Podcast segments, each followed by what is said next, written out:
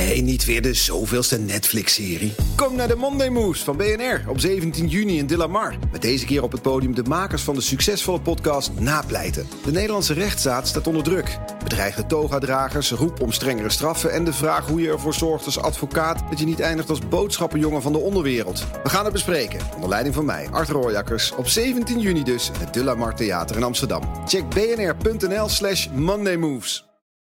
De nieuwe wereld is mede mogelijk gemaakt door Economie en Bedrijfskunde van de Universiteit van Amsterdam. BNR Nieuwsradio. De nieuwe wereld. Annette van Soest. Een beter milieu begint bij jezelf. Die slogan ken je vast wel, want hij bestaat al 30 jaar. Maar klopt die of niet? Heel wat knappe koppen bogen zich de afgelopen jaren over die vraag. En het zal je niet verbazen, de meningen lopen nogal uiteen. Maken wij als consumenten nou echt impact door minder te vliegen of vlees van ons menu te schrappen, door onze kleding niet meer te kopen bij fast fashion reuzen zoals de Primark? Of maakt dat eigenlijk allemaal heel weinig uit en zijn het vooral bedrijven die het verschil maken? In deze aflevering van De Nieuwe Wereld zoek ik uit. Wat als we stoppen met vlieg, vlees en koopschaamte? Wat als we de verantwoordelijkheid voor een duurzame wereld volledig neerleggen bij bedrijven? Volgen consumenten dan vanzelf? Die vraag, wie de kar moet trekken, consumenten of bedrijven, en wat het meeste oplevert, staat in de wetenschap bekend als het Responsibilization Debate. En Willemijn van Dolen, hoogleraar marketing aan de Universiteit van Amsterdam, weet daar alles van. Nou, het responsibilization debate gaat er eigenlijk over wie is nu verantwoordelijk voor de verandering. Eh, de ene groep die zegt ja, het is heel belangrijk dat consumenten de eerste bewegingen maken, want daarmee zetten ze andere consumenten in beweging, maar ook bedrijven. En je zou ook kunnen zeggen, dat is een, eigenlijk een andere stroming, die zegt ja, maar er is zoveel ook beïnvloeding door bedrijven dat het wel heel lastig is om je als individuele consument aan je, aan je goede voornemens, bij wijze van spreken, te houden.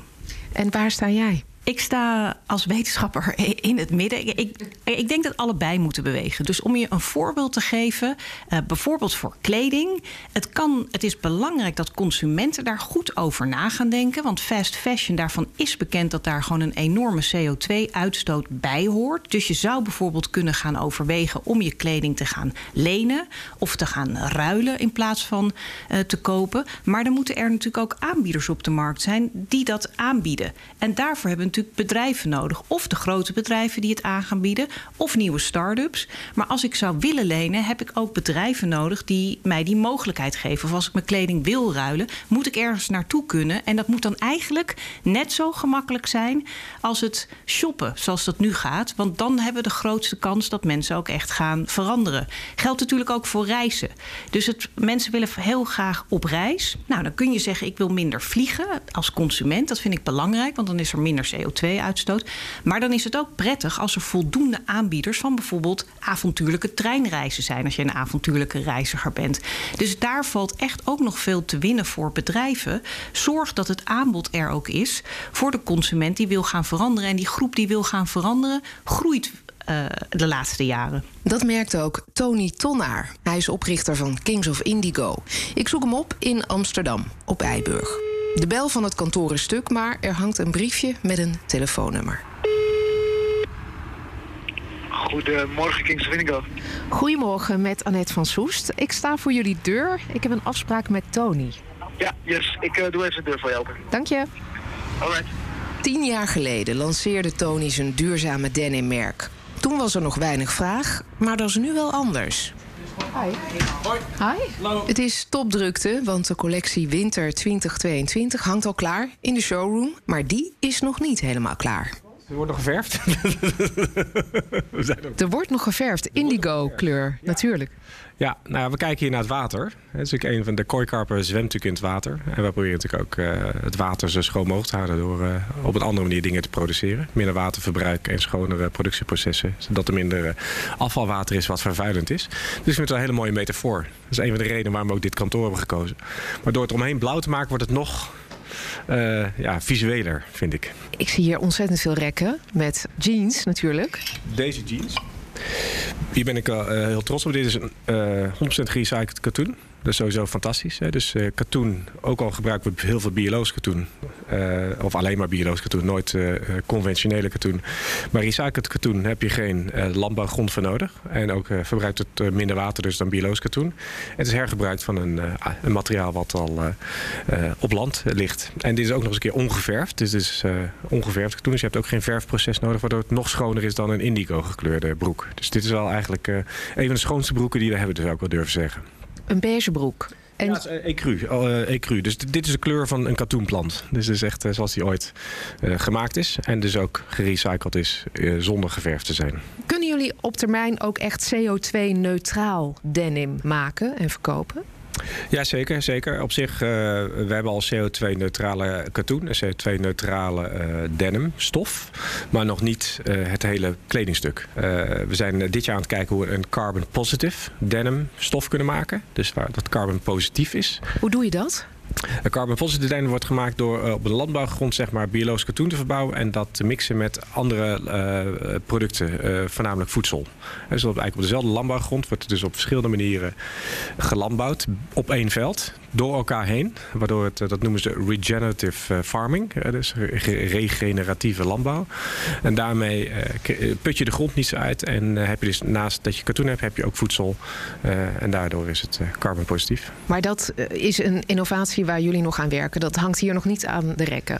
Nee, dat verwachten we eigenlijk pas eind dit jaar uh, te lanceren. Daar zijn we nu mee aan het, uh, aan het ontwikkelen met een van onze fabrikanten. En uh, daar, daar zien we naar uit. Dus tot die tijd focussen we heel erg op 100% recycled producten. En natuurlijk gewoon biologisch katoen is de minimale standaard die we hanteren. Ik vind het interessant juist om de mooie dingen in het leven met de goede dingen te combineren. En zeker toen ik hiermee begon, 18 jaar geleden toen was het helemaal niet normaal. Dachten mensen eigenlijk dat, uh, dat die twee dingen onverenigbaar waren. Wat mijn grootste uitdaging altijd was om die twee dingen te verenigen en te laten zien dat het wel kan. En ook aan de rest van de industrie te laten zien dat het kan. Want er was een groot vooroordeel dat uh, duurzame kleding gewoon niet cool was, niet kwalitatief. En ook nog eens een keer heel duur. Nou, volgens mij hebben wij laten zien dat, dat uh, die twee dingen prachtig verenigd kunnen worden. We zien ook dat steeds meer bedrijven die richting gaan volgen. Dus de vraag vanuit de consument was er toen jij begon nog helemaal niet? Absoluut niet, nee.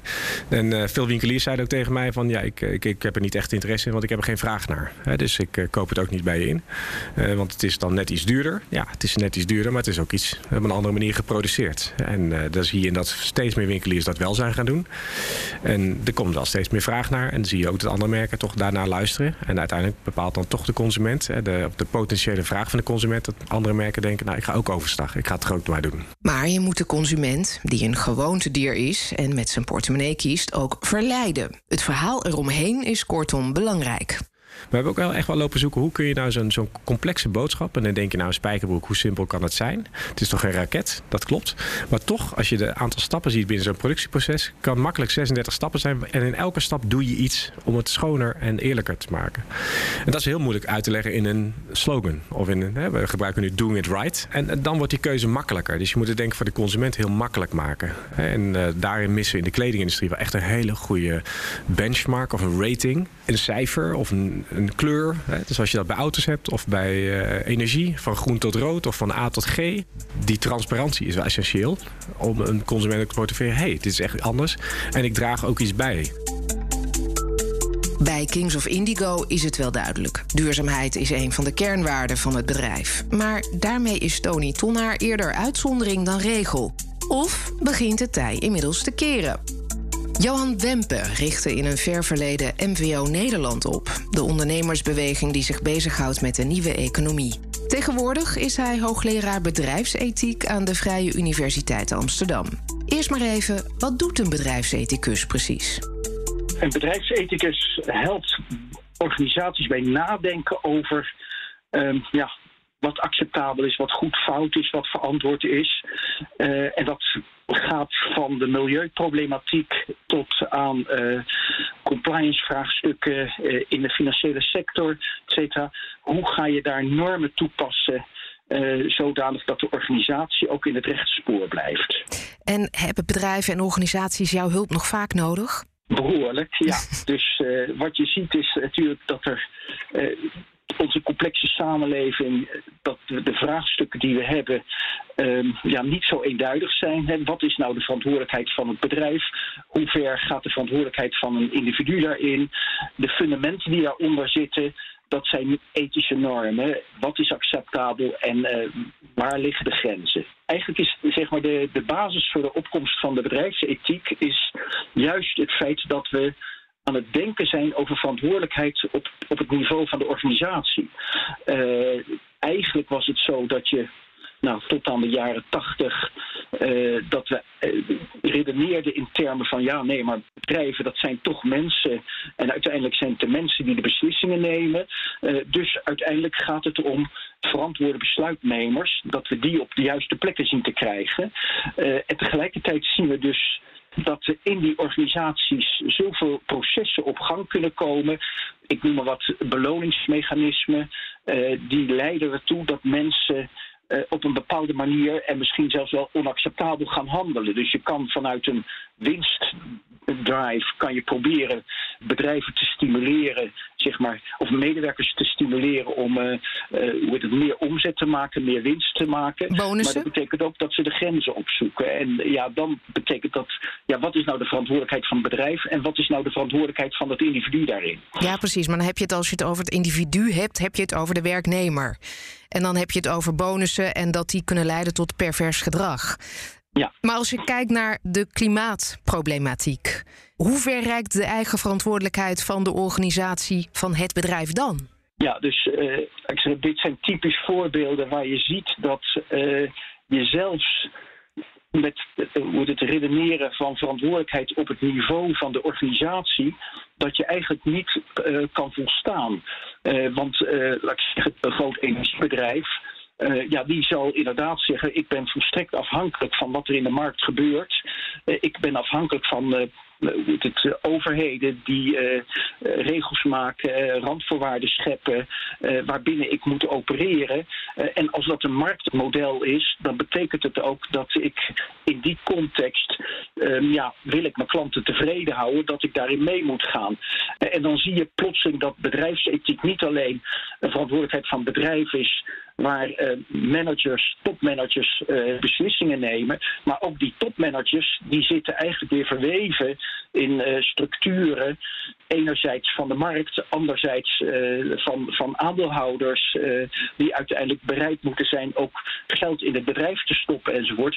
Dus je ziet dat, laat ik zeggen, veelheid van partijen samen uiteindelijk die verantwoordelijkheid van zo'n bedrijf, van zo'n organisatie vorm moeten geven. Ja, maar dan zie je, hè, als dat het geval is dat er eigenlijk niemand is die eigenaar is van het probleem, als we dat met z'n allen zijn, ja, dan kom je niet zo ver. Hoe lossen we dat ja, op? Ja, ja, ja, ja. Ik, ik begrijp uh, zeg maar je zorgen. Uh, en dat, dat was natuurlijk ook in het begin de reden waarom je graag individuen verantwoordelijkheid wilde laten houden. wat je nu ziet, denk ik, is dat we aan het nadenken zijn over verantwoordelijkheid op dat systeemniveau, zou je kunnen zeggen. Uh, maar dat betekent ook dat je praat over verantwoordelijkheid van partijen en personen die uh, zeg maar een regisseursrol hebben in dat systeem. En die regisseurs, zegt Wempe, dat moeten bedrijven zijn met veel marktmacht en maatschappelijke macht, zodat ze het systeem kunnen doen omslaan. Denk aan Shell. Maar laat dat nou net een bedrijf zijn dat pas sneller ging lopen na maatschappelijke druk en een rechtszaak van Milieudefensie. Je hebt gelijk dat het denken op dit vlak door kleine partijen in feite dat die sneller stapjes zullen zetten uh, en kunnen zetten en daarmee ook het denken uh, in die sector als het ware helpen naar die omslag te gaan. Tegelijkertijd denk ik ook dat bedrijven als Shell wel degelijk nou, daar zitten heel veel kleine bedrijfjes onder. Dat die wel degelijk ook, uh, laat ik zeggen, aan het zoeken zijn. En dat ze wel degelijk ook een besef hebben dat uh, de maatschappelijke rol die ze spelen, dat ze die op een, een of andere manier adequaat moeten invullen. En uiteraard proberen ze op de rem te trappen. Maar ja, het, het, is ook een conglomeraat van individuen, een bedrijf. waar ook ze hun eigen werknemers in mee moeten krijgen. Waar ze ook zeg maar de klanten in mee moeten blijven houden en die aandeelhouders erbij moeten betrekken. Dus in die zin hebben zij het als groot bedrijf wat lastiger. Maar je ziet dat ze wel op allerlei plekken met kleinere bedrijven wel uh, als het ware uh, slagen aan het maken zijn. Uh, en dat ze wel degelijk ook aan het nadenken zijn hoe ze die verantwoordelijkheid kunnen invullen. en dat is niet alleen vanuit een marktmotief, maar dat is ook vanuit een motief hoe, hoe, bind je je werknemers? Hoe zorg je ervoor dat je je klanten blijft behouden, ook voor de toekomst enzovoort? Johan vindt als bedrijfsethicus dus dat bedrijven hun verantwoordelijkheid moeten nemen. Tegelijkertijd erkent hij dat dat niet zonder ons, de en zonder de overheid zal gaan. Terug naar hoogleraar marketing Willemijn van Dolen. En nou hoor ik je denken, hoe kan marketing, zeg maar alles wat een bedrijf doet om zoveel mogelijk spullen te verkopen, nou een positieve bijdrage leveren aan een debat over verantwoordelijkheid en verduurzaming? Dat dacht ik namelijk ook. Ja, dat is een leuke en goede vraag. Want ik krijg natuurlijk ook vaak voorgelegd: van is marketing nu juist niet de oorzaak uh, van het feit dat we veel en veel te veel consumeren? Dat is ook het geval. Dus er zijn heel veel campagnes die ons juist eigenlijk en, en advertenties die ons aanzetten tot consumptie. Maar toch kan marketing juist een bijdrage hier leveren. Ten eerste door uh, nieuwe producten en diensten aan te bieden, zoals ik net zei. Maar bijvoorbeeld ook marketingtechnieken toe te passen voor dit vraagstuk. Dus bijvoorbeeld als je prijs, zoals je prijs nu vaak wordt ingezet om extra te kopen, twee voor de prijs van één, zou je out of the box kunnen nagaan denken van nou zou je eigenlijk juist niet meer moeten vragen als iemand twee t-shirts tegelijk zou willen kopen. Of zou je mensen bijvoorbeeld niet moeten bewust maken van hé, hey, kijk eens in je mandje liggen daar impuls aankopen. Als jij ze teruglegt, krijg je korting voor de dingen die je wel koopt. En ik weet dat dat misschien surrealistisch nu klinkt, maar als je echt serieus als bedrijf bent om uh, overconsumptie en ook CO2-uitstoot aan te pakken, is dit echt interessant om te overwegen. Ook omdat het goed kan zijn dat als consumenten dit belangrijk vinden, dat ze juist bij jou komen, omdat ze eindelijk niet meer lastig geval, gevallen worden met allerlei technieken die juist ons tot overconsumptie aanzetten. Zouden bedrijven daar belang bij hebben om zo min mogelijk te verkopen? Ik denk dus dat het wel mogelijk is, omdat consumenten echt wel willen veranderen. En er zijn dus nu bijvoorbeeld ook merken die zijn echt wel groot geworden, zoals Vega van de uh, gimpen, van de sneakers, de Spaanse sneakers. Die zijn... Vega met een J is dat, hè? Ja. Ik heb ze zelf ook. Ah, nou, wat je misschien is opgevallen toen je het hebt besteld, dat je daarna niets, uh, geen mails meer hebt ontvangen en ook geen advertenties, want zij doen niet aan advertenties. Dus zij zijn zo groot geworden eigenlijk door dit verhaal. En zij zeggen al het geld wat normaal sneakermerken stoppen in adverteren, doen wij niet, maar stoppen wij in het productieproces. En daar zijn ze eigenlijk heel groot mee geworden. Dus het kan wel degelijk dat het in je voordeel spreekt. En dat geldt ook bijvoorbeeld voor de eerste uh, uh, leenplatforms. Die groeien langzaam ook. Dus het lenen van kleding bijvoorbeeld.